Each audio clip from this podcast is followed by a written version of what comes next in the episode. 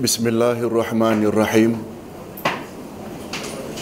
الحمد لله نحمده ونستعينه ونستغفره ونعوذ بالله من شرور انفسنا ومن سيئات اعمالنا من يهده الله فلا مضل له ومن يضلل فلا هادي له اشهد ان لا اله الا الله وحده لا شريك له وأشهد أن محمدا عبده ورسوله لا نبي بعده اللهم صل وسلم على نبينا محمد وعلى آله وصحبه أجمعين أما بعد Hadirin dan hadirat rahimakumullah Assalamualaikum warahmatullahi wabarakatuh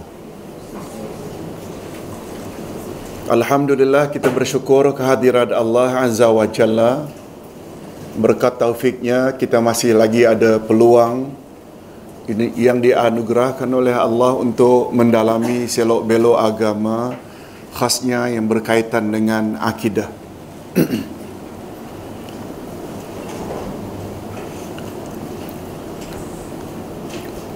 Subjek kita pemantapan akidah. Setelah kita tahu bahawa asas utama agama langit ada dua iaitu akidah dan syariat.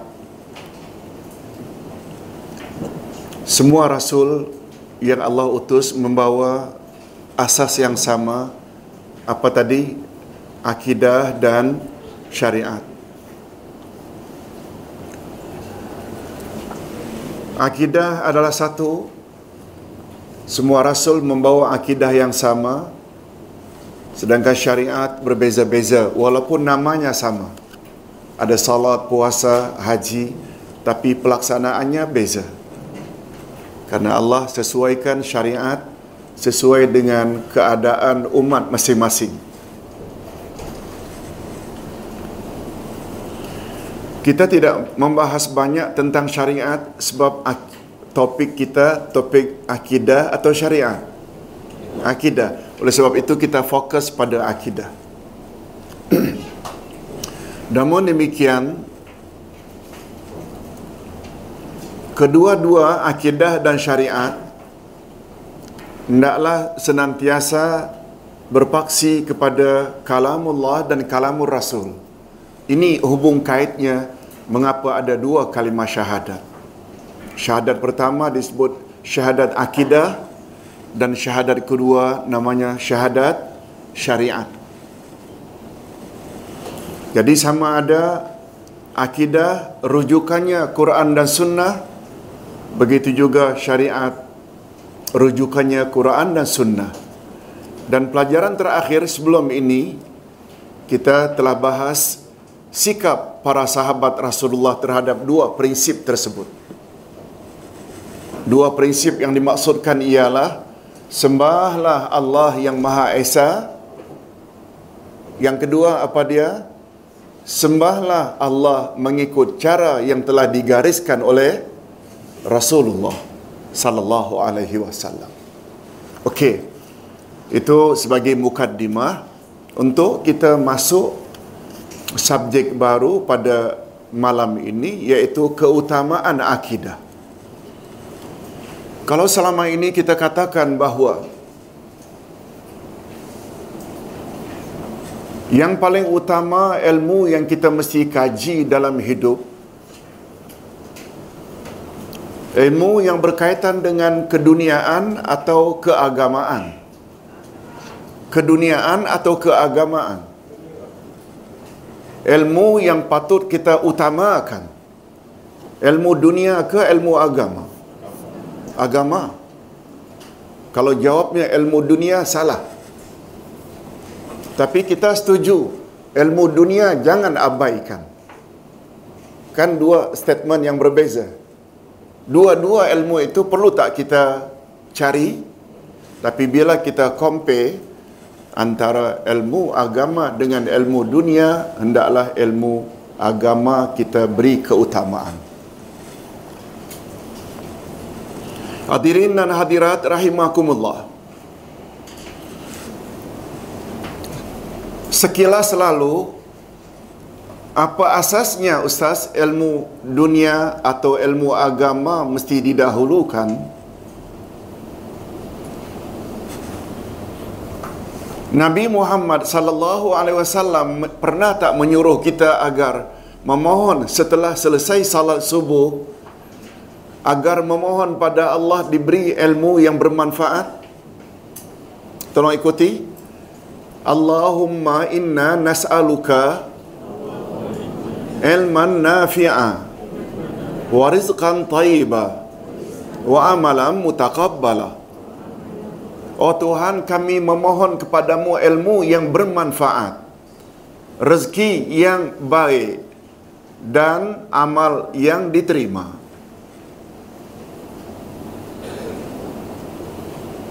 Nah, apa dia definisi ilmu yang bermanfaat? Ustaz cenderung pada pendapat Syekh Abdul Rahman bin Nasir As-Sa'di di dalam kitab tafsirnya, Tafsir Kalam Al-Mannan, kata beliau, ilmu yang bermanfaat ialah segala ilmu yang dapat menyempurnakan matlamat hidupmu. Segala ilmu yang boleh menjadikan matlamat hidupmu sempurna. Bapa-bapa dan ibu-ibu sekalian, bila ditanya apa matlamat hidup kita, dengan kata lain, apa matlamat kita dicipta Tuhan? Tolong jawab. Untuk beribadat pada Allah, untuk menyembah Allah, untuk mengabdikan diri pada Allah. Untuk patuh pada Allah. Sempurnakah kepatuhan kita kepada Allah bila kita tidak kenal Allah?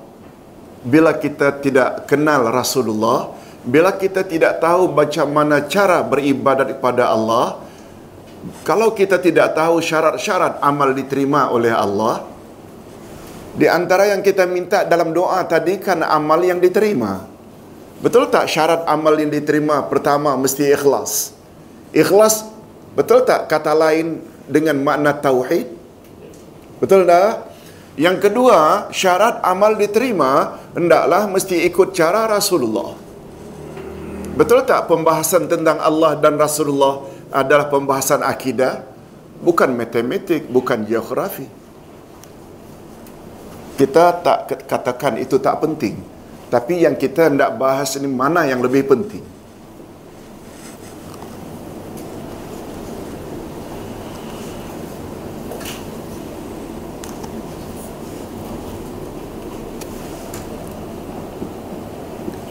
Hadirin dan hadirat rahimakumullah.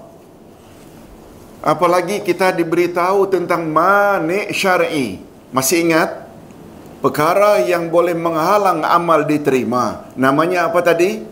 Manik syar'i. Betul tak manik syar'i bila ada unsur syirik di dalam diri seseorang? Betul tak? Kita bersedekah ke, kita salat ke, kita haji ke, kita zakat ke, kita puasa, Semuanya itu baru Allah terima bila tidak ada syirik pada orang itu. Betul tak pembahasan syirik lagi-lagi pembahasan pembahasan akidah? Hadirin dan hadirat, di situlah betapa perlunya kita tahu keutamaan akidah.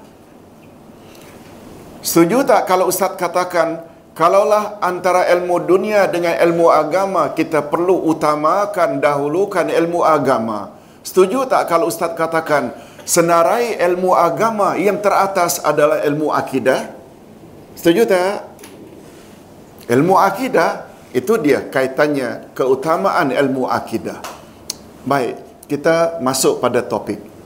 Walaupun ada 11 perkara yang berkaitan dengan keutamaan akidah, Ustaz coba kalau boleh kita selesaikan malam ini. Kalau tidak kita jadikan dua kali. Sebab ada sembilan atau sebelas poin Okey, kita terus kepada keutamaan akidah.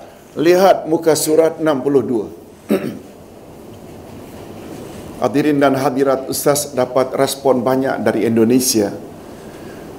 Melalui email Pak Ustaz saya ikuti YouTube tentang akidah saya ingin mendalaminya. Boleh tak dapatkan saya atau tunjuk saya buku-buku rujukan? Ha, ini maknanya di sana itu sudah banyak. Lalu Ustaz tanya, tinggal di mana? Ada yang di Surabaya. Saya hidup tinggal di kompleks masjid. Saya mengajar remaja meraja dengan akidah. Betul tak ini satu perkembangan yang bagus? Betul tak? Masya Allah. Hadirin dan hadirat rahimakumullah. Terima kasih Afifi. Banyak jasa Afifi ini. Seluruh dunia orang boleh baca. Hadirin dan hadirat rahimakumullah. Keutamaan akidah. Sila muka surat buka muka surat 62. Islam artinya tunduk. Islam artinya apa? Makna asalnya Islam itu maknanya tunduk. Patuh dan menyerah diri sepenuhnya kepada kehendak Allah. Itu sebabnya dalam bahasa Arab istislam maknanya KO. Kalau ada boxing, kalau ada wrestling dalam bahasa Arab dia bilang istislam maknanya KO. Oleh sebab itu kita orang Islam kita patut merasa KO terhadap Allah. Apa saja yang ditetapkan sami'na wa ata'na. Tak ada bangkang. Itu maksud Islam. Tunduk, patuh, berserah diri semata-mata dengan kehendak Allah. Ketundukan dan kepatuhan sedemikian rupa terhadap segala perintah dan larangan Allah tidak akan mungkin terjadi tanpa keyakinan yang mantap terhadap zat dan segala sifat kesempurnaannya. Itu sebabnya kalau kita tak tahu siapa Allah akan tercemar keislaman kita. Itu sebabnya ulama akidah selalu menyebut awaluddin apa sambungannya? Ma'rifatullah. Tolong ulang awaluddin ma'rifatullah. Awal-awal agama mengenal Allah. Ini sebagaimana kita ada sebut pada pelajaran sebelum ini. Yaitu ketika Nabi mengutus Muaz bin Jabal untuk jadi gubernur di Yaman. Apa kata Nabi? Wahai Muaz, mula-mula kau jumpa di Yaman adalah ahli kitab dari kalangan Nasrani. Mula-mula dakwah kamu ialah mengucap dua kalimah syahadat. Apa kata Nabi selanjutnya? Apabila mereka dah kenal Allah, baru suruh mereka mendirikan salat. Ada kata-kata mengenal Allah. Betul tak ibadat kita kita perlu persembahkan pada Allah? Betul tak? Betul tak salat kita mesti ikut cara Rasulullah? Dia lagi-lagi merujuk kepada dua kalimah syahadat. Okey. Oleh sebab itu, seseorang tidak mungkin akan menjadi Muslim yang baik tanpa terlebih dahulu memiliki akidah yang sahih dan konsep ketuhanan yang mantap. Bukti sungguh banyak untuk diketengahkan bahawa Islam adalah agama yang mengutamakan akidah melebihi bidang-bidang lainnya. Apa di antara contohnya? Buktinya pertama, Ustaz baca dulu, kemudian Ustaz komen. Boleh ya? Supaya lebih mantap. Dalam sejarah dakwah Rasulullah sallallahu alaihi wasallam selama lebih kurang 23 tahun di Mekah dan di Madinah.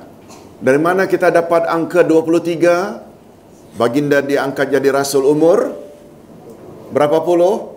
40 dan meninggal. 63. Betul tak? 63 kurang 40 23 tahun dan 23 tahun itu 13 tahun di Mekah dan 10 tahun di Madinah. Okey. 23 tahun di Mekah dan Madinah membuktikan bahawa lebih daripada separuh masa itu baginda gunakan semata-mata untuk menanamkan akidah hanya bertuhankan Allah dan membersihkan umat daripada segala jenis syirik.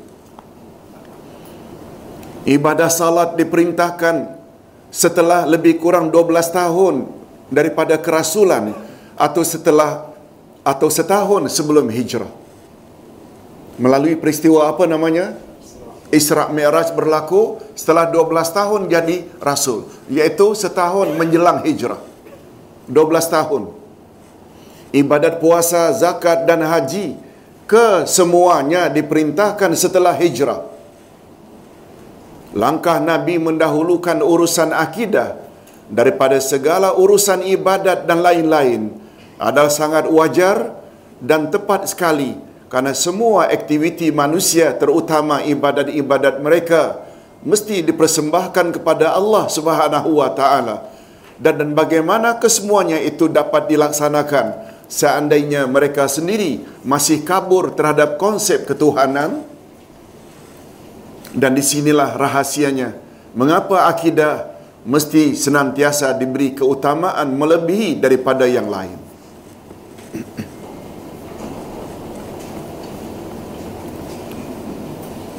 Itu sebabnya hadirin dan hadirat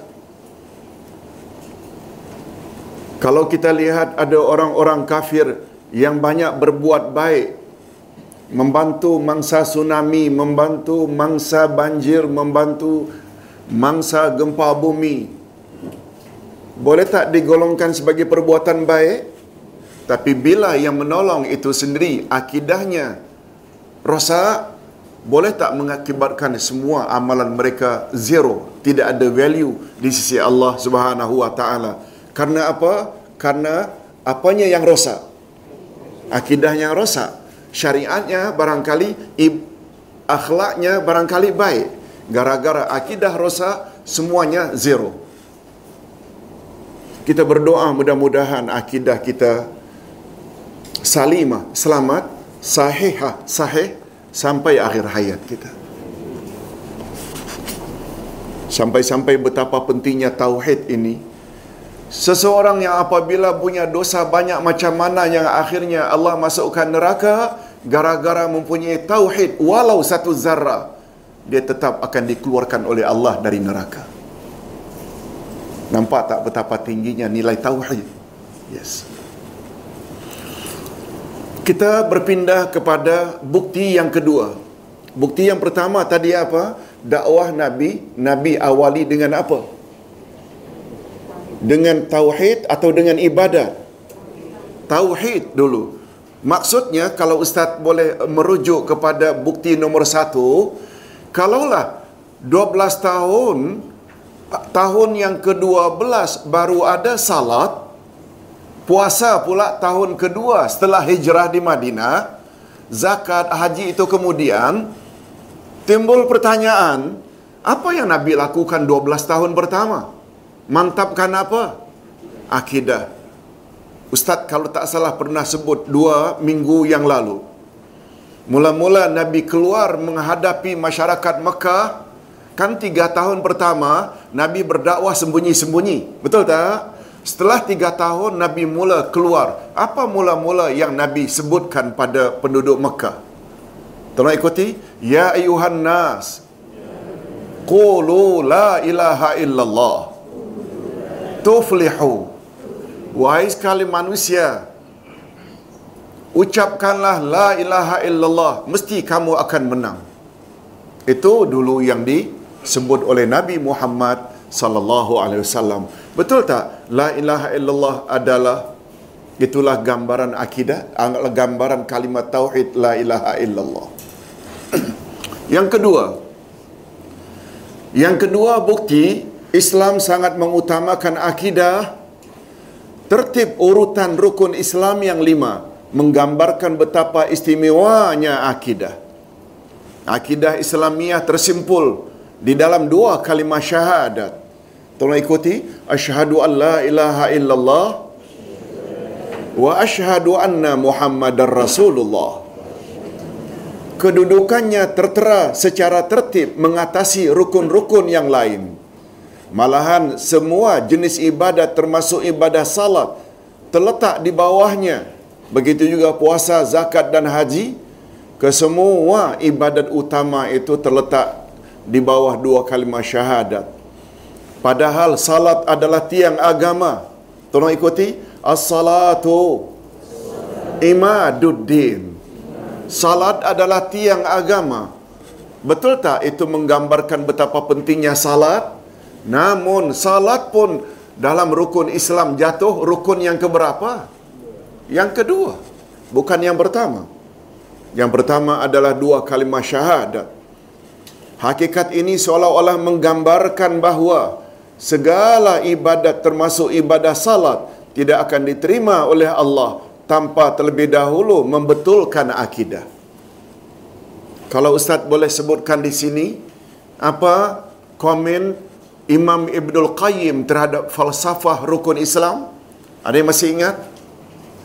Rukun Islam yang diawali dengan dua kalimah syahadat Barulah rukun kedua, ketiga, keempat, kelima Salat, puasa, zakat dan haji Memberi isyarat Memberi isyarat bahawa semua ibadat Salat, puasa, zakat, haji Allah tak akan terima Kecuali ibadat-ibadat tersebut Memenuhi dua syarat yang tersirat di dalam dua kalimah syahadat Ada yang masih ingat? Syarat yang tersirat di dalam syahadat pertama asyhadu alla ilaha illallah. Syarat apa?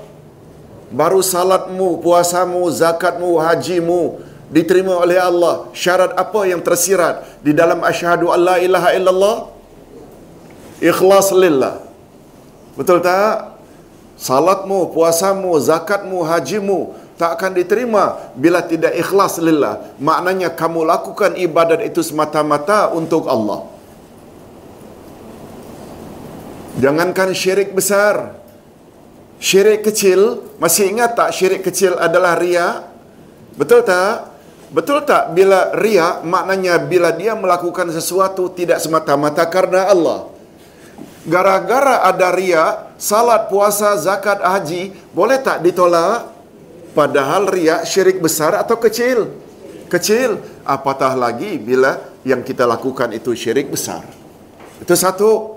Yang kedua, jangan sampai terlepas pandang sebab dalam masyarakat Nusantara selalu kita dengar Allah asalkan dia lakukan dengan ikhlas, garanti Allah akan terima. Kita yang sudah belajar mesti yakin ada satu lagi syarat baru amal diterima. Syarat itu tersirat di dalam wa asyhadu anna Muhammadar Rasulullah. Syarat apa itu? Ittiba'u Muhammad. Apa mana ittiba? Ikut cara Nabi Muhammad sallallahu alaihi wasallam. Tolong ikuti sabda Nabi, sallu kama raaitumuni usalli. Salatlah kamu sebagaimana kamu tengok cara aku salat. Dalam bab haji dan umrah, tolong ikuti sabda Nabi, khuzu anni mana sikakum. Ambil hanya daripadaku pelaksanaan ibadat hajimu. Miqat dari mana? Pakai ihram lelaki macam mana? Tawab berapa pusingan? Bermula dari mana? Bahagian mana yang boleh dicium? Diusap dan dilambai? Tawab bermula dari mana? Maaf, sa'i bermula dari mana? Berapa kali? Bahagian mana laki-laki digalakkan supaya berlari-lari kecil? Wukuf di Arafah berapa hari bulan? Melontar jamarat batu sebesar apa dan berapa bilangan? Perlu ikut tak Rasulullah? Itu makna khuzu anni manasikakum. Dari hadis lain pula, dari angle lain, tolong ikuti. Man amila amalan, laisa alaihi amruna, fahuwa raddun. Siapa buat amalan tidak ikut cara kami, maka amalnya ditolak. Boleh tak itu semua menjadi bukti bahawa ikhlas saja tidak cukup kalau amal itu tidak ikut cara Rasul? Betul tak? Cukuplah itu isyarat bukti yang kedua. Sekali lagi, menurut Imam Ibnul Qayyim, dua kalimah syahadat paling atas rukun Islam, baru syarat atau rukun-rukun yang lain di bawah semua ibadat itu memberi isyarat. Semua ibadat itu Allah tak akan terima kecuali bila memenuhi dua syarat yang tersirat di dalam dua kalimah syahadat. Syarat pertama yang tersirat di dalam syahadat tauhid iaitu beribadat mesti dengan niat yang ikhlas. Yang kedua ibadat mesti ikut cara Rasulullah itu tersirat di dalam wa asyhadu anna Muhammadar Rasulullah Okey, kita berpindah kepada bukti yang ketiga. Seluruh ayat-ayat Al-Quran sebenarnya mengandungi unsur-unsur tauhid sama ada secara tersurat atau secara tersirat. Itu sebabnya barangkali jemaah masih ingat pada permulaan buku satu Ustaz ada sebut. Permulaan buku satu Akidah Ahlus Sunnah wal Jamaah Ustaz ada sebut. Kitab yang paling besar tentang akidah adalah Al-Quran. Ustaz ada sebut sebab semua ayat Quran yang 6000 lebih itu setiap ayatnya mesti ada unsur akidah sama ada direct atau indirectly. Penjelasannya begini. Nah, seluruh ayat-ayat Al-Quran sebenarnya mengandungi unsur-unsur tauhid sama ada secara tersurat atau secara tersirat. Karena Al-Quran sama ada memberitakan tentang Allah karena Al-Quran sama ada menceritakan tentang Allah tentang nama-nama Allah sifat-sifat Allah perbuatan-perbuatan Allah penyembah Allah maaf ataupun mengandung ajakan agar menyembah Allah larangan menyengutukan Allah ataupun mengandungi perintah dan larangannya mematuhinya ataupun mengandungi ikram memuliakan ahli tauhid di dunia dan ganjaran untuk mereka di akhirat. Bab ini ni ada tak isyarat dalam Al-Quranul Karim tentang kisah umat-umat zaman dahulu yang Allah selamatkan siapa menjadi pengikut setia para nabi. Pada masa yang sama Allah hancurkan sehancur-hancurnya mereka yang menentang ajaran para rasul. Betul tak? Itu maksudnya isyarat. Itu juga ada unsur tauhid di situ. Ataupun khabar tentang ahli syirik serta ancaman ke atas mereka di dunia ataupun siksaan di akhirat. Pokoknya setiap ayat Quran tidak kosong dengan unsur-unsur tauhid sama ada secara nyata ataupun secara tersembunyi. Itu sebabnya ketika Ustaz ditanya, Ustaz setelah buku akidah tamat yang tiga, kita tidak belajar apa? Antara lain ada yang sudah mendengar kitab ini, Hakikat Dua Kalimah Syahadat. Kitab Hakikat Dua Syahadat, Ustaz. Ya, Ustaz setuju. Nah, setelah buku ini, Ustaz, buku apa lagi? Ustaz nasihatkan ke arah memahami Al-Quran dan Al-Hadis. Sebab setiap ayat Quran ada akidah. Setiap hadis Nabi mesti ada unsur akidah. Betul tak? Macam tak betul aja.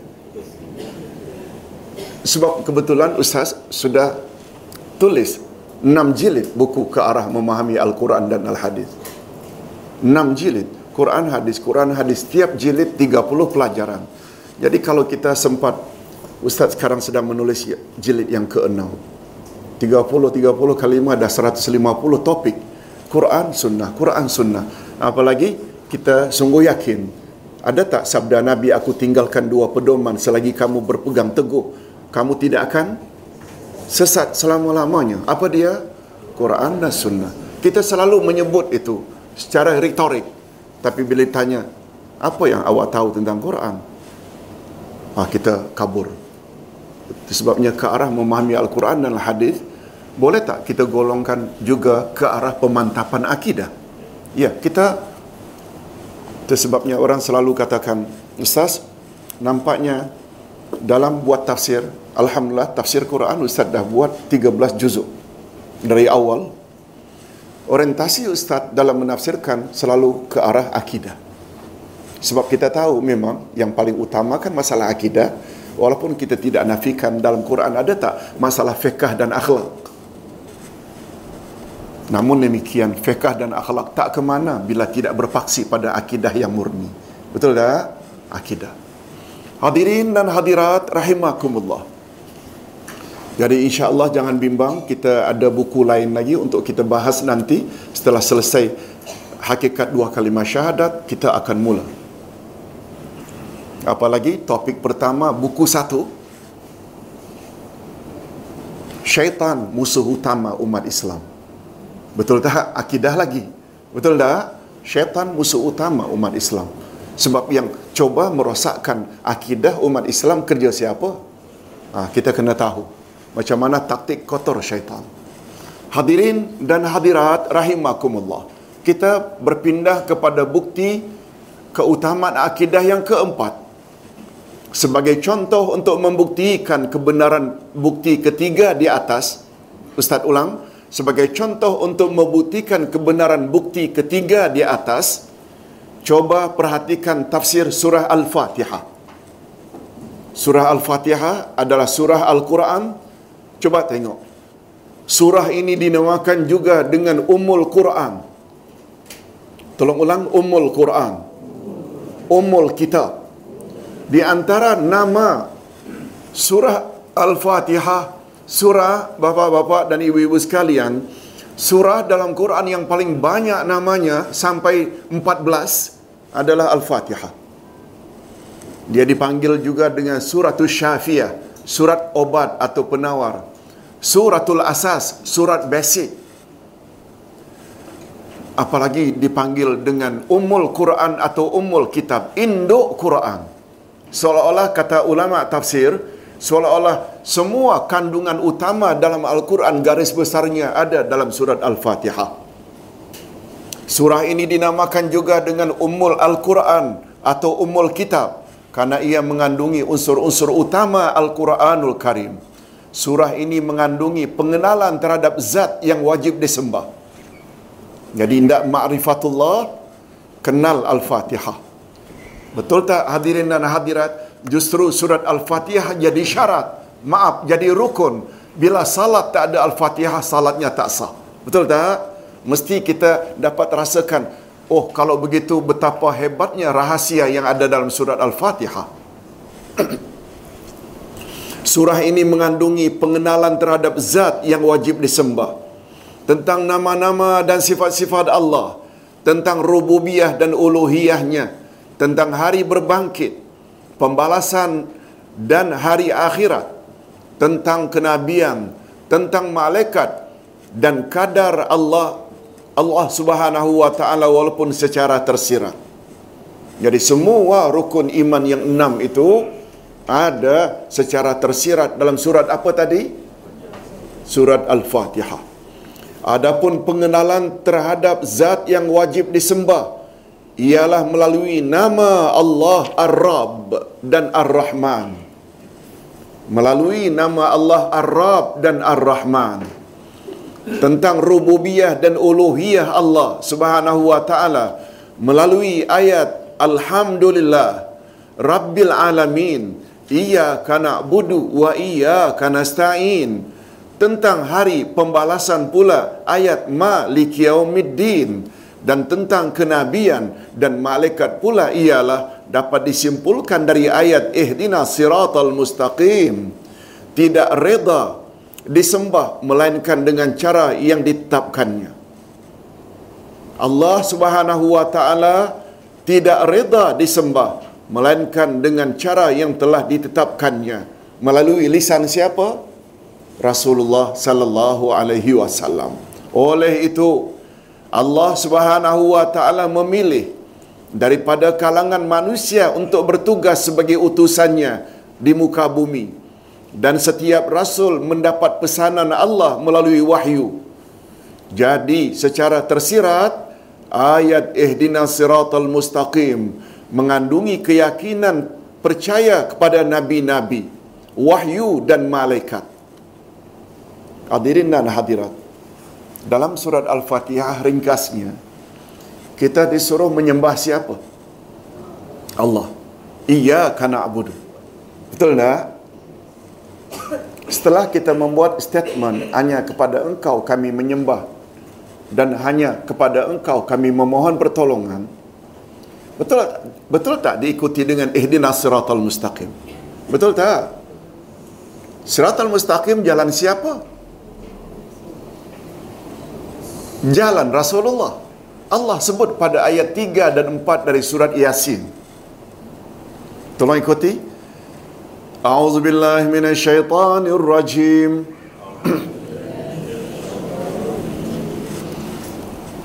innaka laminal mursalin. Ala siratim mustaqim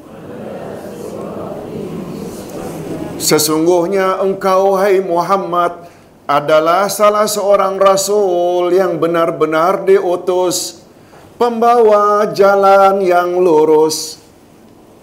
Oleh sebab itu, bila kita minta tunjuki kami jalan yang lurus, ajaran Nabi Muhammad kita tidak ikut, akan kesampaian tak? Impossible. Apalagi bila kita tafsirkan pula, Siratal Mustaqim ditafsirkan oleh ayat sesudahnya. Siratal ladzina an'amta alaihim, yaitu jalan orang-orang yang telah Allah beri nikmat. Kita masih kabur lagi. Lihat. Kekaburan itu dijelaskan oleh Allah pula pada ayat 69 An-Nisa. Tolong ikuti. Wa may yuti'illaha war rasul فأولئك مع الذين أنعم الله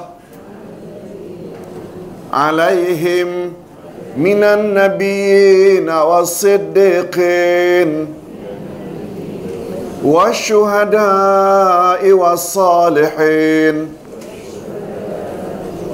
وحسن أولئك رفيقا.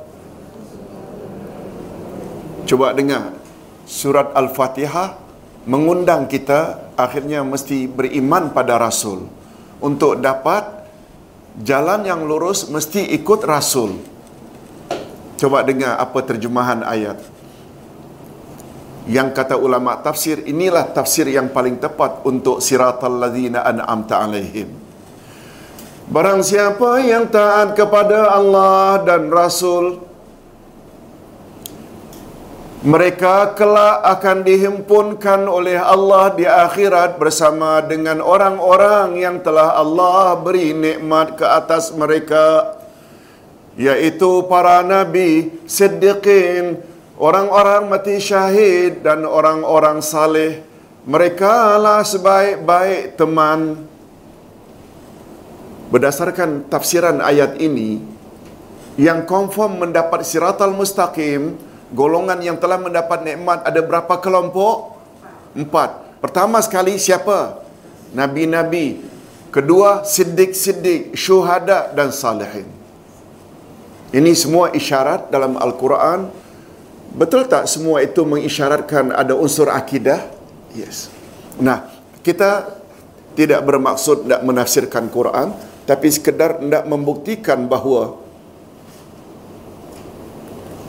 Ustaz pernah sebut bahawa siratal mustaqim yang ada dalam surat Al-Fatihah dia sebenarnya jalan siapa? Jalan Allah dan jalan Rasul. Jalan Rasul kita dah sebut tadi ayat berapa? Surat Yasin ayat 3 dan 4. Nah, jalan Allah pula ayat ayat 60 61. Ayat 60 61 surah apa? Yasin menyebut. Tolong ikuti. Alam ahad ilaikum Ya bani Adam Allah ta'budu syaitan Innahu lakum Aduwum mubin Bukankah aku telah berjanji denganmu, hei manusia, anak cucu Adam, agar kamu jangan sembah syaitan? Sebab sesungguhnya syaitan itu bagimu adalah musuh yang nyata. Nah, setelah Allah larang jangan ikut syaitan, jangan turuti kemahuan syaitan, lalu Allah beri satu saja alternatif – wa anibuduni hendaklah kamu sekalian sembah aku saja siapa aku lalu Allah sebut haza siratum mustaqim inilah dia jalan yang lurus. Berdasarkan ayat ini pula, boleh tak kita simpulkan jalan lurus itu adalah jalan Allah? Ayat 3 dan 4 tadi jalan lurus adalah jalan Rasulullah. Hadirin dan hadirat, kalau sedang bermuzakarah dengan rakan-rakan, katakan jalan lurus yang kita minta saban hari minimal 17 kali ini adalah jalan Allah dan jalan Rasul. Bila dia tanya, tanya bukti, apa buktinya? Apa dalilnya? Nak cakap apa? Surah Yasin ayat berapa? 62 60 61 itu jalan Allah, 3 dan 4 jalan Rasul. Jawab surat Yasin. Jangan jawab Abdullah Yasin cakap. Abdullah Yasin cakap mereka boleh pertikaikan. Tapi bila pertikaikan apa Allah cakap dalam surat Yasin boleh rosak tak imannya? Boleh rosak tak? Sebab dalam Quran semuanya tidak ada yang boleh diragukan. Zalikal kitabula raiba fi. Inilah kitab Quran tidak ada keraguan sedikit pun di dalamnya. Okey, kita teruskan penjelasan berikutnya. Oleh itu Allah memilih daripada kalangan manusia untuk bertugas sebagai utusannya di muka bumi. Dan setiap rasul mendapat pesanan Allah melalui wahyu. Jadi secara tersirat, ayat ihdinas siratal mustaqim mengandung keyakinan percaya kepada nabi-nabi wahyu dan malaikat. Adapun tentang macam mana ustaz datangnya malaikat? Macam mana datangnya keyakinan terhadap wahyu?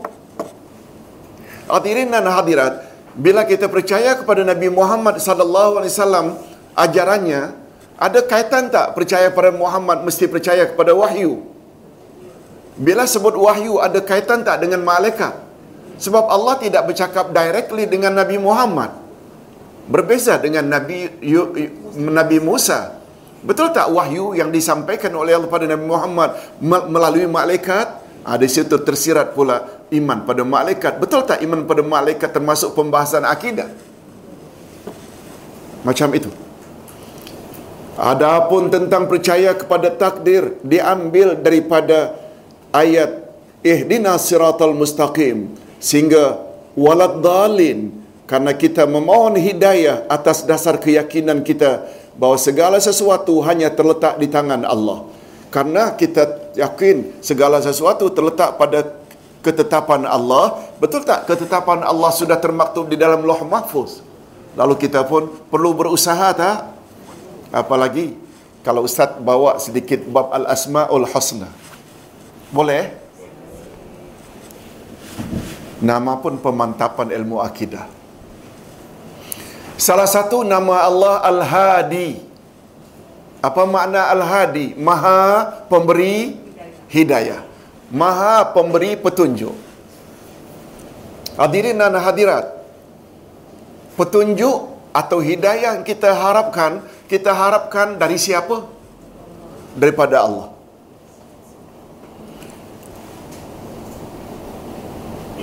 Tapi Ustaz, kami kan boleh juga minta hidayah atau cari hidayah melalui Ustaz.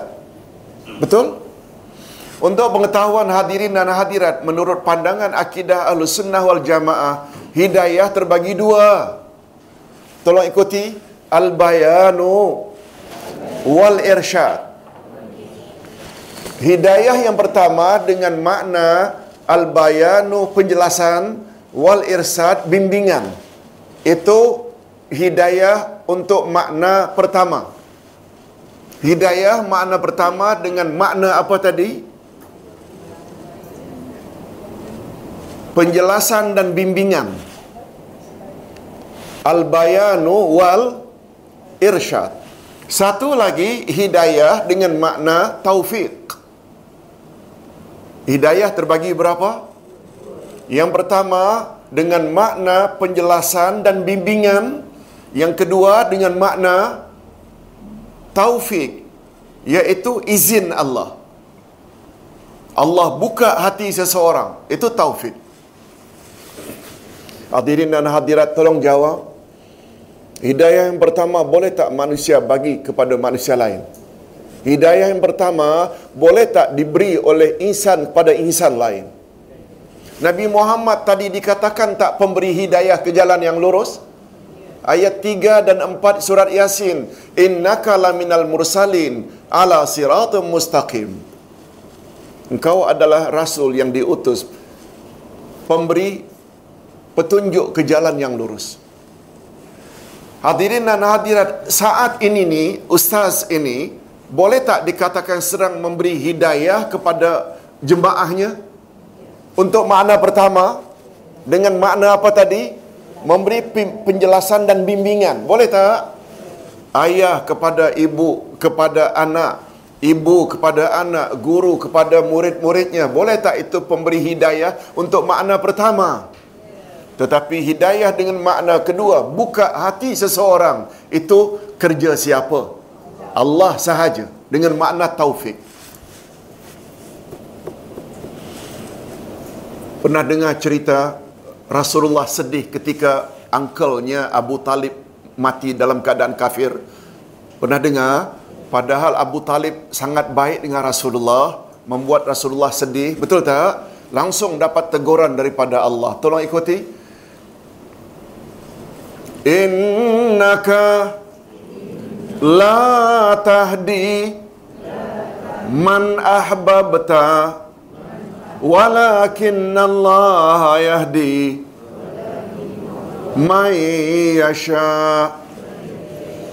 Sesungguhnya engkau tidak akan mampu memberi hidayah walaupun kepada orang yang paling engkau kasihi. Sebab hidayah adalah milik Allah. Allah beri hidayah kepada siapa yang dia kehendaki.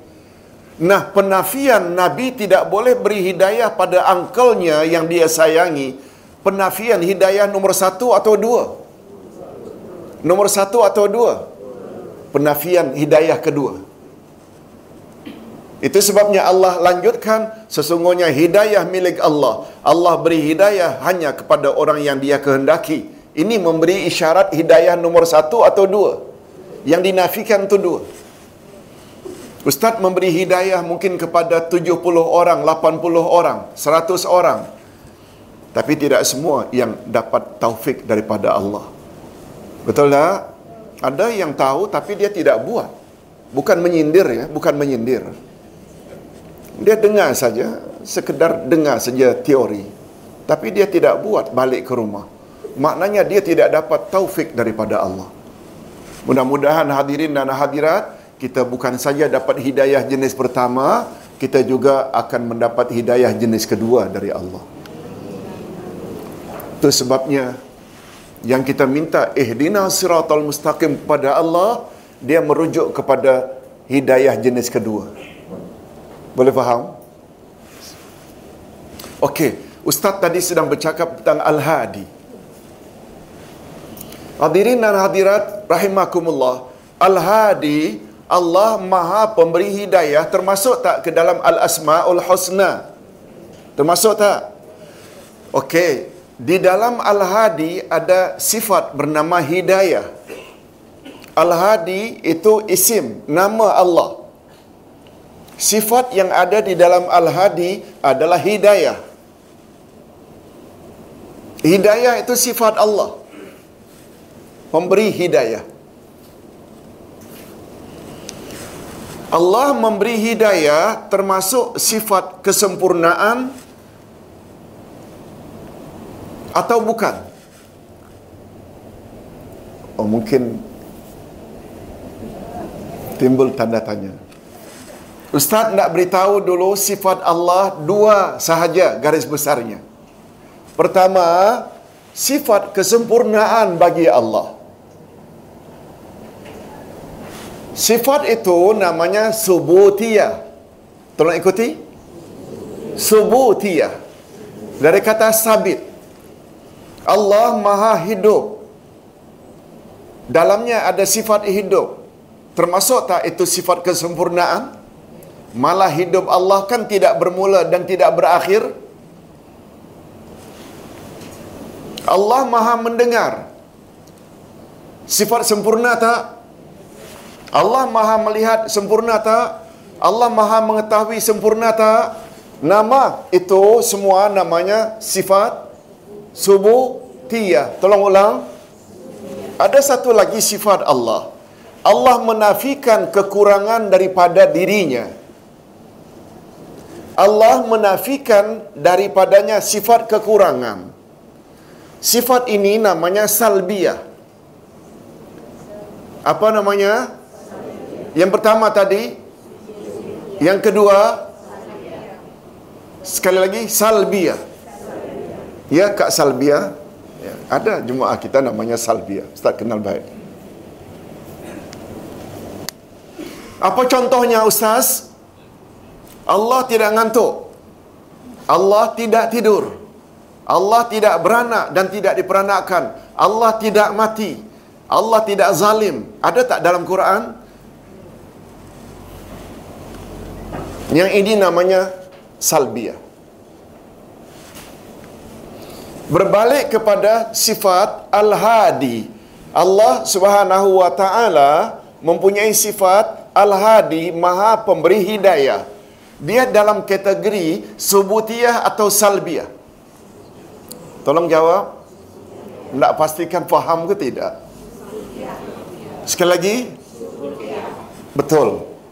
Subutiyah terbagi lagi kepada dua. Subutiyah fi'liyah dan subutiyah zatiyah. Apa pula Ustaz? Subutiyah fi'liyah iaitu sifat kesempurnaan Allah berkaitan dengan kehendak Allah.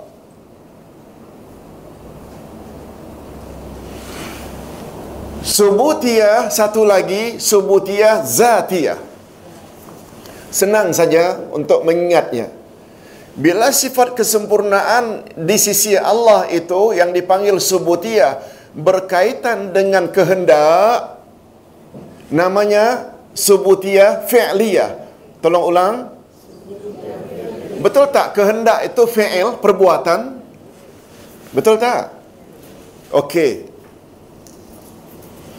Allah Maha Pengampun. Ghafur. Termasuk subutiyah atau salbiyah. Subutiyah.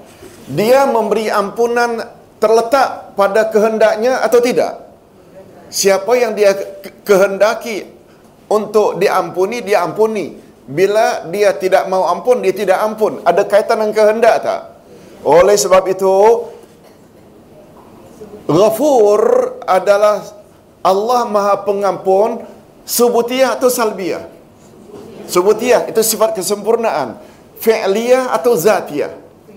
Fi'liyah sebab dia ada kaitan dengan kehendak.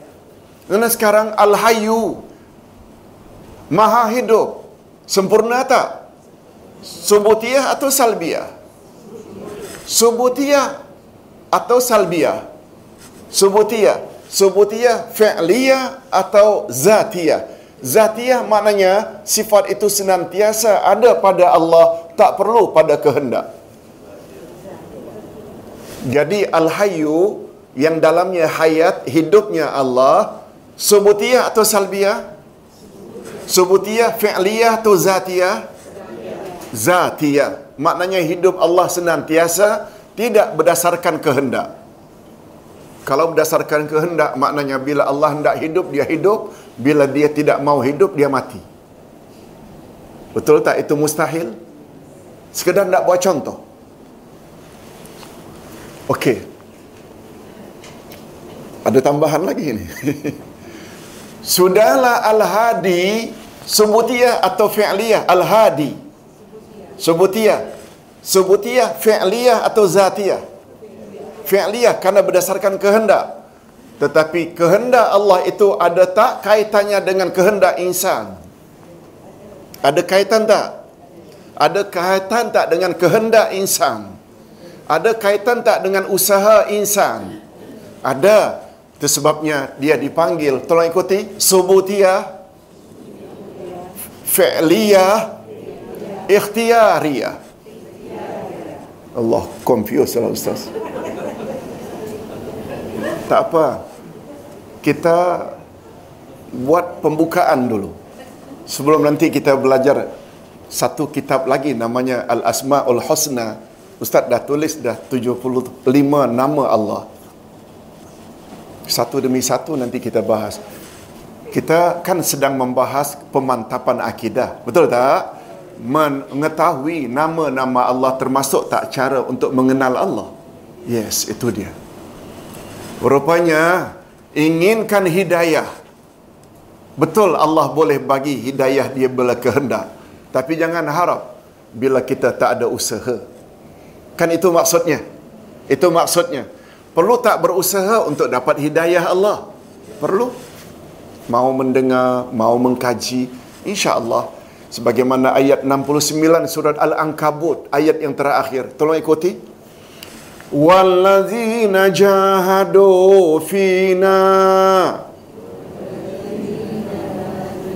lanahdiyannahum subulana Coba dengar baik-baik dan pasangkan dengan subutiyah fi'liyah ikhtiyariyah tadi. Ayat ini boleh menolong kita. Tolong ik- perhatikan terjemahan. Orang-orang yang bersungguh-sungguh pada jalan kami niscaya pasti kami akan beri hidayah kami kepada mereka. Allah berkehendak memberi hidayah ada kaitan tak dengan kesungguhan manusia? Ada kaitan tak? Itu sebabnya tolong ulang sekali lagi Al-Hadi adalah tersirat di dalamnya sifat Allah apa tadi pertama subutiyah atau salbiyah? Subutiyah, subutiyah yang fi'liyah atau zatiyah? Fi'liyah ada tak kaitan dengan ikhtiyariyah? Tolong ulang sekali lagi lengkapnya subutiyah. Fi'liyah. Ikhtiyariyah. Boleh faham? Boleh faham? Ustaz akan tanya dua minggu akan datang. Coba-coba ingatlah. Coba-coba ingat. Tak apa. Jangan pula karena tak boleh jawab tak mau datang. Jangan. Kita belajar, kita akan ulang-ulang insya-Allah. Ya, Mak. Apa dia? Dalam surat As-Sajdah tentang apa tu, Pak? Tak dengar, Pak?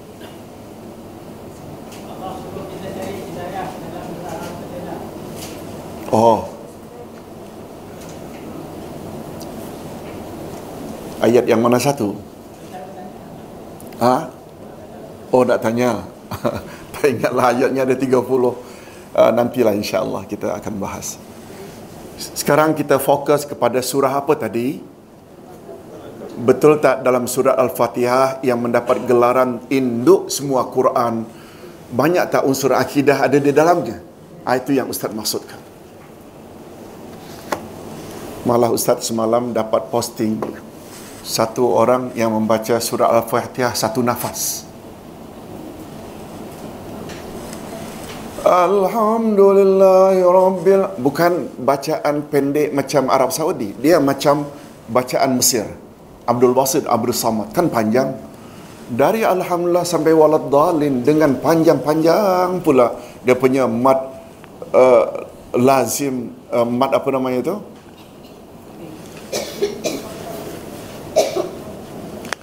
Mad bila kita wakaf namanya mad apa? Ha?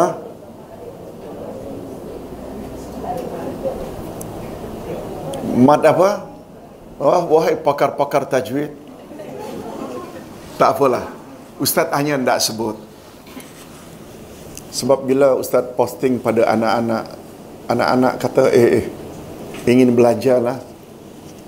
Ustaz jawab, jangan nak. Rasul tak suka bacaan macam ini. Yang Rasul suka baca Al-Fatihah supaya wakaf setiap ayat. Apa sebab wakaf setiap ayat? Pada penghujung setiap ayat Allah akan jawab. Setiap wakaf Allah akan jawab. Macam mana pula kalau satu nafas saja bersambung-sambung. Kita tak kata Allah tak mampu jawab, bukan begitu. tapi kita patut tak akur dengan uh, adab-adab membaca surat Al-Fatihah? Itu sebabnya Alhamdulillahirabbil alamin Ar-Rahmanir Rahim Malik Yaumiddin. Bagusnya macam itu Bukan satu nafas. Bagusnya macam itu. Karena kita yakin Berdasarkan sabda Nabi Sallallahu Alaihi Wasallam Setiap Setiap ayat ada apa? Jawapan daripada Allah Okey, kita teruskan Kita teruskan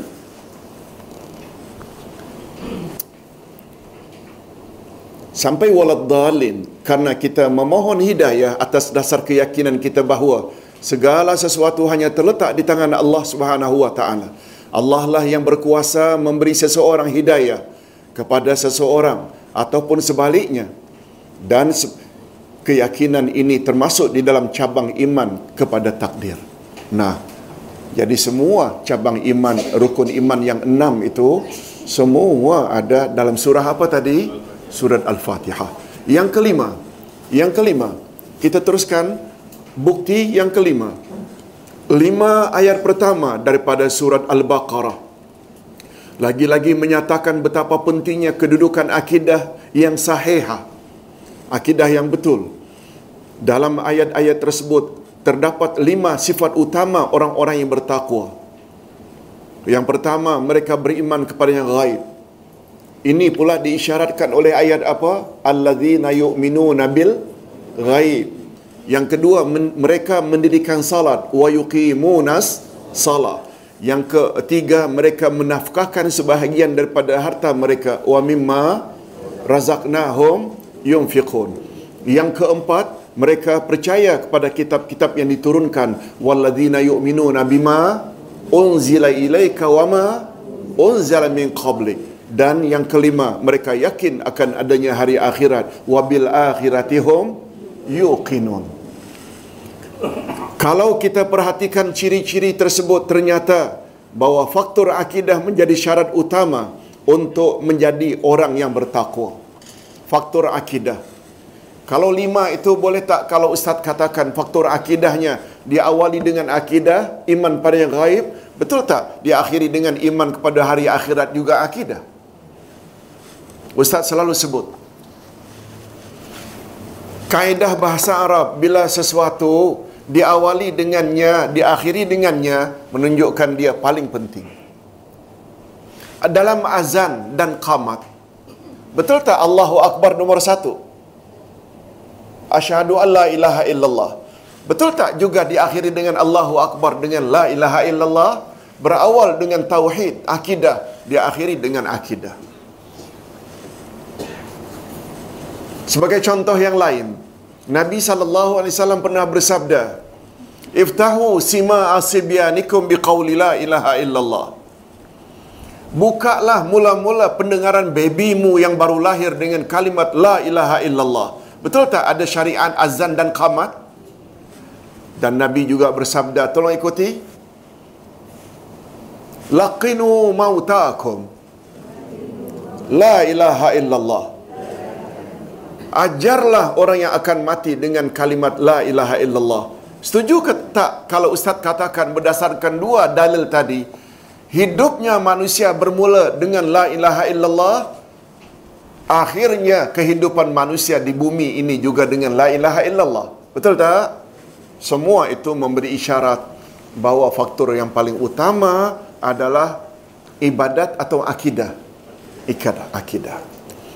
Nah, yang keenam, Andai kata kita perhatikan dengan saksama urutan ayat Al-Quran, maka kita akan menemui perintah yang pertama sekali daripada Allah kepada umat manusia terdapat pada ayat yang ke-21 dari surat Al-Baqarah.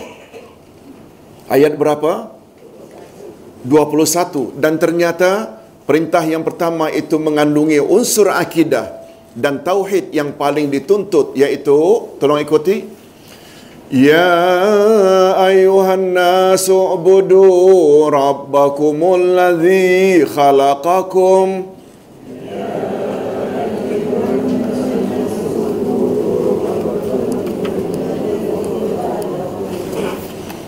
والذين من قبلكم لعلكم تتقون.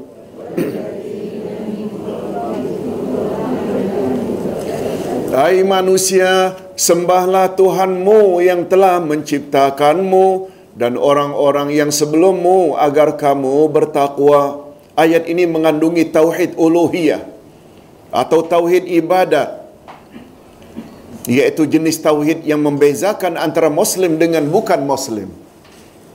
Hadirin dan hadirat Ustaz ulang, perintah yang datang daripada Allah mula-mula dalam Quran. Dia tidak terletak dalam surat Al-Fatihah. Perintah Allah. Mungkin ada yang argue, Ustaz, ihdi, ihdina siratal mustaqim, ihdi, Betul tak itu adalah fi'il amr? Betul tak? Betul tak fi'il amr yang artinya tunjukilah kami? Tunjukilah kami. Betul tak mengandung makna amr atau perintah? Betul tak? Mengapa tak dikatakan ayat tersebut sebagai perintah pertama? Kita jawab. Dalam bahasa Arab, perintah dari Allah ini yang namanya perintah bukan pada ehdi. Apa makna ehdi tadi? Tunjukilah kami. Perintah itu datangnya dari atas ke bawah atau dari bawah ke atas.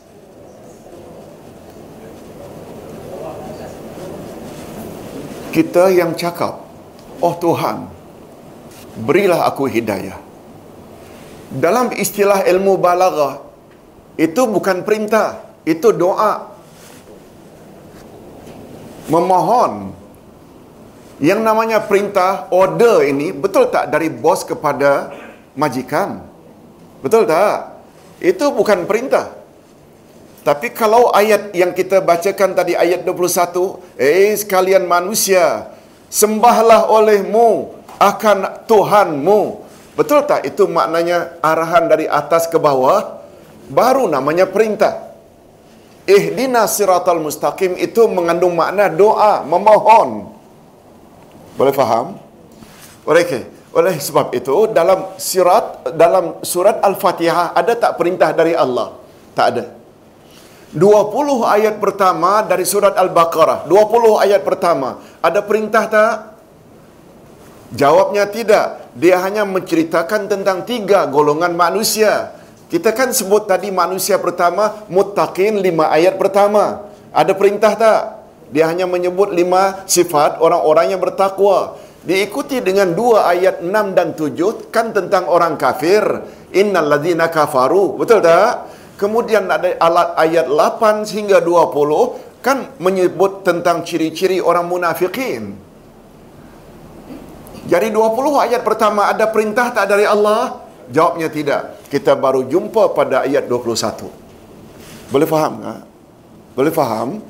Kan ayat 21 tadi, Hai sekali manusia, sembahlah kamu kepada Allah. Betul tak menyembah, menyuruh manusia agar menyembah kepada dia saja? Ada tak unsur tauhid?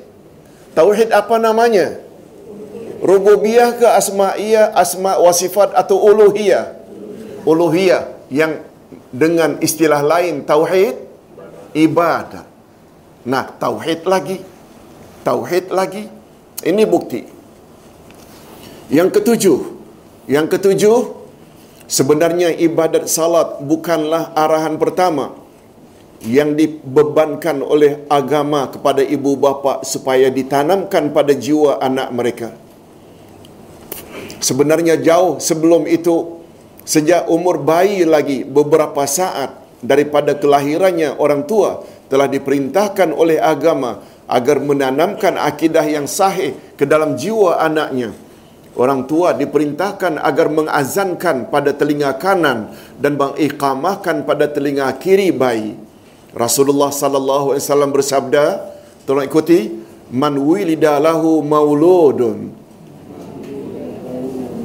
fa'azzana fi uzun al-yumna wa aqama fi uzunihil yusra lam tadurrahu ummus sibyan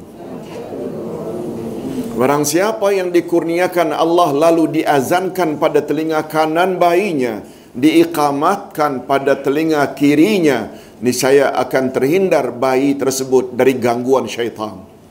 Hadis riwayat Al-Baihaqi dari Ibnu Sunni. Tolong ikuti hadis yang Ustaz bacakan tadi. Iftahu ala sibyanikum awwala kalimatin bila ilaha illallah. Bukakanlah pendengaran bayimu pertama-tama dengan kalimat tauhid la ilaha illallah riwayat Al-Hakim. Daripada hadis-hadis di atas nyatalah betapa pentingnya kedudukan akidah dalam kehidupan umat manusia. Diharapkan mudah-mudahan dengan benteng tauhid yang diperdengarkan melalui azan dan iqamat pada telinganya, bayi tersebut tidak mudah diganggu dan digoda oleh syaitan dan iblis. Malahan lebih daripada itu, akidah bukan hanya diperlukan pada awal kehidupan manusia, tetapi lebih-lebih lagi dituntut pada penghujung hayatnya. Nabi bersabda, tolong ikuti, man kana akhiru kalamihi La ilaha illallah. Dakhalal jannah. Barang siapa yang berkata La ilaha illallah pada akhir hayatnya Niscaya dia layak masuk syurga. Laqinu mautakum. La ilaha illallah. Ajarkanlah orang yang akan mati di antara kamu dengan kalimat La ilaha illallah. Hadis riwayat Imam Muslim. Betul tak itu semua membuktikan bahawa Tauhid atau akidah paling mustahak pada awal hidup dan akhir hidup. Nah, yang kedelapan daripada Ibnu Abbas radhiyallahu anhuma sesungguhnya Rasulullah sallallahu alaihi wasallam ketika baginda akan mengutus Muaz bin Jabal ke Yaman, baginda bersabda kepada Muaz. ah, ini yang ustaz sebutkan tadi, ini yang ustaz sebutkan tadi. Ustaz kira ustaz boleh baca terjemahannya? Untuk menghemat masa boleh ya? Sesungguhnya engkau akan mendatangi satu kaum dari ahli kitab wahai muaz. Maka jadikanlah dakwahmu yang pertama sekali kepada mereka syahadat la ilaha illallah. Dan pada riwayat lain kepada kepada mengesahkan Allah. Dan sekiranya mereka mematuhimu dalam perkara itu maka maklumkanlah kepada mereka bahawa Allah mewajibkan ke atas mereka salat lima waktu dalam sehari semalam. Dan sekiranya mereka mematuhimu dalam perkara itu maka maklumkanlah kepada mereka bahawa Allah mewajibkan ke atas mereka zakat yang diambil dari orang-orang kaya untuk diberikan kepada orang-orang miskin dari kalangan mereka. Hadis riwayat Bukhari dan Muslim. Hadis ini sahih tak? betul tak urutannya disuruh mengucap dua kalimah syahadat baru salat baru zakat. Betul tak? Hadis di atas menyatakan dengan jelas kepada kita betapa kedudukan dan keutamaan masalah akidah. Akidah mengatasi masalah-masalah lain dari cabang-cabang Islam. Hakikat ini hendaknya disadari oleh setiap Muslim, khasnya para pendakwah dan mubalil. Menurut hemat saya, urutan tertib dakwah di sesetengah negara Islam sebelum lagi mengikuti sepenuhnya hasrat Rasulullah sallallahu alaihi wasallam. Ini hanya kajian ustaz. Dakwah di Nusantara tidak mengawali dengan akidah. Betul tak kalau ustaz katakan di sini bila umat Islam Nusantara bila ditanya berapa rukun salat mereka boleh jawab tak? Boleh jawab tak? Umumnya boleh jawab berapa rukun, berapa syarat perkara yang boleh membatalkan salat, berapa syarat dan rukun puasa dan perkara yang boleh membatalkan puasa. Betul tak pada umumnya mereka boleh jawab? Padahal salat dan puasa termasuk akidah atau ibadat.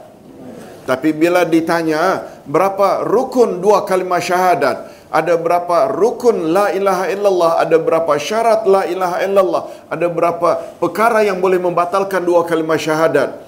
Setuju tak kalau ustaz katakan mereka masih kabur? Betul tak? Boleh tak itu menjadi suatu bukti bahawa akidah kurang mendapat perhatian berbanding ibadat? Betul tak? Yes. Hadirin dan hadirat,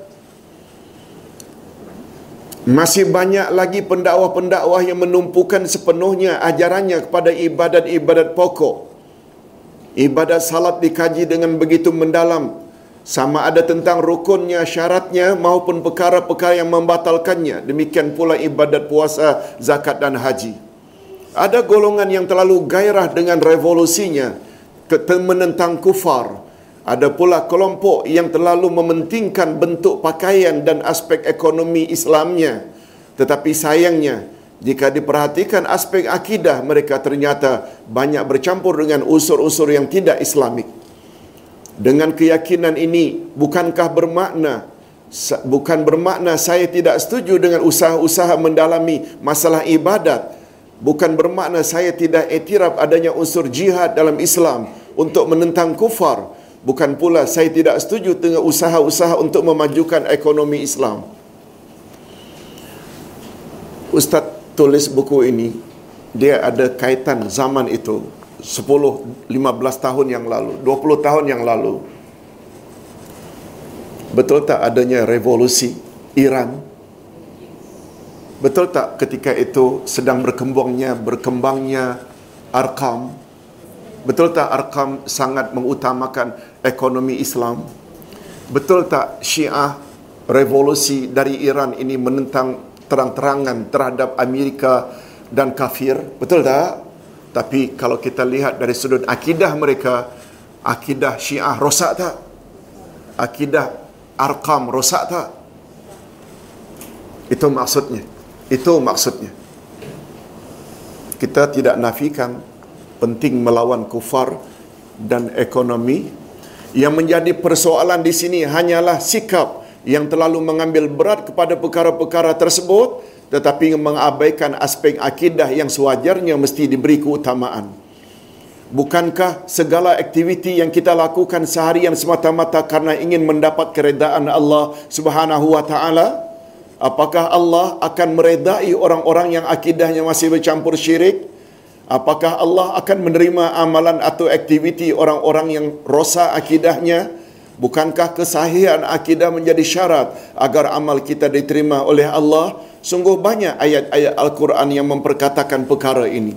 Agaknya inilah rahasianya. Mengapa baginda Rasul sallallahu alaihi wasallam memberi prioriti atau keutamaan dalam dakwahnya kepada aspek akidah melebihi daripada aspek yang lain. Mudah-mudahan statement ustaz ini tidak disalah artikan. Betul tak? Mesej ustaz jelas. Kita tak nafikan itu-itu semua, tetapi bila akidah rosak, betul tak semuanya jadi hancur? Allah berfirman, jangan lupa catat di sampingnya untuk poin ini, ayat 65 dari surat Az-Zumar. Surat apa tadi? Ayat yang keberapa? Tolong ikuti. La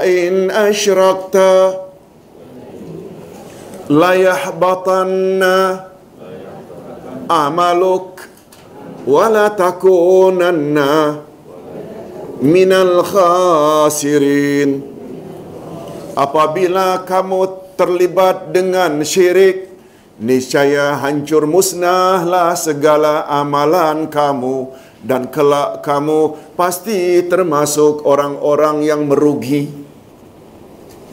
rugi gara-gara apa semua amal baik ditolak oleh Allah. Gara-gara ada apa tadi? Ada syirik. Okey, yang terakhir, yang kesembilan. Bolehlah kita selesaikan malam ini?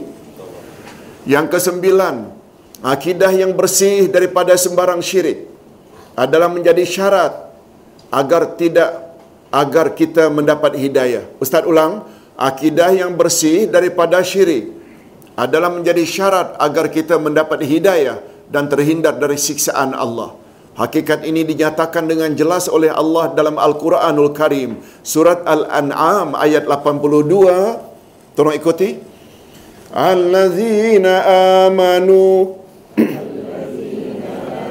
walam yalbisu imanahum bizul ulaika lahumul am wahum muhtadun orang-orang yang beriman dan mereka tidak mencampur adukkan iman mereka dengan kezaliman yakni syirik mereka itulah orang-orang yang mendapat keamanan dan mereka itulah orang-orang yang mendapat petunjuk atau hidayah. Hadirin dan hadirat ikuti penjelasan berikut. Daripada Abdullah ibnu Mas'ud. Ketika ayat ini diturunkan, banyaklah dari sahabat yang bertanya, Ya Rasulullah, siapa di antara kami yang tidak berbuat zalim pada dirinya sendiri? Hadirin dan hadirat sedikit penjelasan. Seseorang bila buat dosa boleh tak dia dikatakan telah menzalimi diri? Boleh tak? Boleh. Sebabnya kata Syekh Abu Bakar Al-Jazairi dalam kitabnya Minhajul Muslim adab yang pertama-tama manusia terhadap dirinya adalah taubat. Adalah mengapa dia termasuk adab terhadap diri? Bila berzina, minum arak, berjudi, lalu tak taubat-taubat sampai mati, betul tak diri ini akan dihumban dalam api neraka? Oleh sebab itu yang empunya diri ini tidak beradab namanya pada diri kalau tak taubat. Karena apa? Dengan perbuatan dosa itu betul tak dia telah menzalimi dirinya? Nah, zalim itu dosa. Di antara bukti buat dosa itu ikut rayuan syaitan itu adalah zalim. Buktinya apa? Ketika datuk dan nenek kita Adam dan Hawa ikut rayuan syaitan makan buah yang dilarang oleh Allah termasuk dosa tak? Termasuk dosa tak? Lalu begitu makan buah larangan, pakaian syurganya Allah tanggal, lucut. Dalam keadaan malu, dia ambil daun-daun dalam syurga, tutup auratnya. Lalu memohon pada Allah, apa bunyi permohonannya? Rabbana zalamna anfusana. Ya Allah, artinya apa? Kami telah menzalimi. Apa kaitannya menzalimi ini dengan makan buah larangan? Ada kaitan tak? Melanggar larangan Allah bermakna awak buat zalim. Boleh tak dengan kata lain, setiap kita buat dosa bermakna kita telah buat zalim? Sahabat bertanya, Ya Rasulullah, kami yang bukan Nabi dan Rasul, tidak maksum, mana ada kami yang beriman tak campur iman kami dengan zalim. Boleh faham? Boleh faham? Kita beriman, tapi kita minum arak, berjudi. Maknanya kita campur tak iman kita dengan zalim? Yes. Sahabat tanya begitu. Apa jawab Nabi? Coba dengar jawaban Nabi. Rasulullah lalu menjawab, Bukanlah yang dimaksudkan zalim pada ayat ini sebagaimana yang kamu maksudkan. Apakah kamu belum mendengar perkataan Luqman di dalam Al-Quran ketika menasihati anaknya? Tolong ikuti. Ya bunayya la tusyrik billah. Inna syirka la zulmun azim. Hai anakku, janganlah kamu mempersekutukan Allah. Sesungguhnya mempersekutukan Allah, yakni syirik, adalah benar-benar kezaliman yang besar. Jadi kesimpulannya, hadirin dan hadirat, dalam ilmu tafsir, tafsir yang paling tinggi kualitinya bila ayat Quran ditafsirkan oleh ayat Quran yang lain. Macam kita tafsirkan ihdinas siratal mustaqim tadi. Betul tak? Nah, tafsir yang kedua kuatnya bila ayat Quran ditafsirkan oleh hadis Nabi. Nah, dalam hal ini Allah Subhanahu wa taala maaf Rasulullah sallallahu alaihi wasallam ketika ditanya tentang ayat tersebut Ya Rasulullah mana ada di antara kami orang-orang yang beriman ni tak pernah buat zalim. Nah kalau gitu kami tidak akan aman dari siksaan Allah dan kami tak dapat hidayah ke? Jawab Nabi. Bukan itu yang Allah maksudkan. Yang Allah maksudkan iman tak boleh campur dengan zalim ialah zalim yang pernah disebut oleh Luqman pada anaknya. Wahai anak, jangan buat syirik. Sesungguhnya syirik itu adalah zalim. Berdasarkan tafsiran Nabi ini, yang menafsirkan ayat dengan ayat, betul tak Nabi menafsirkan ayat dengan ayat? orang-orang beriman yang tidak campurkan iman mereka dengan zalim. Zalim di sini betul tak Nabi tafsirkan dengan ayat lain bahawa yang dimaksudkan oleh Luqman itu zalim adalah syirik. Oleh sebab itu, oleh sebab itu, bila kita akur dengan tafsir Quran dengan Quran yang dijelaskan sendiri oleh Rasulullah, maka ayat tersebut boleh tak diterjemahkan orang-orang yang beriman Lalu mereka tidak campurkan iman mereka dengan syirik. Boleh tak? Boleh tak? Itu tafsiran Nabi. Mereka lah yang akan aman dari siksaan Allah di akhirat dan mereka lah orang yang mendapat hidayah atau petunjuk di dunia. Dengan kata lain, dengan kata lain, apabila orang yang beriman kemudian dia campurkan imannya dengan syirik dia akan aman tak dari siksaan Allah di akhirat? Tidak akan aman. Dia akan dapat petunjuk hidayah tak di dunia? Tidak. Karena apa? Imannya campur dengan syirik. Boleh faham tak? itu penjelasan yang terakhir yang ustaz tulis jadi maksud kezaliman yang terdapat dalam ayat 82 surat Al-An'am ditafsirkan oleh ayat 13 surat Luqman iaitu syirik. Dengan ini yakinlah kita bahawa keamanan dari siksaan Allah serta hidayah hanya akan diperolehi oleh orang-orang yang tidak oleh orang oleh orang yang tidak mencampur adukkan iman mereka dengan segala jenis syirik. Wallahu a'lam. Hadirin dan hadirat, Ustaz kira ini dulu yang dapat Ustaz sampaikan. Mudah-mudahan ada jugalah manfaatnya. InsyaAllah. Kita ada pertanyaan? Tak ada? Kita tutup dengan tasbih kafarat. Subhanakallahumma wa bihamdika. Ashhadu an la ilaha illa anta astaghfiruka wa atubu ilaih. Assalamualaikum warahmatullahi wabarakatuh.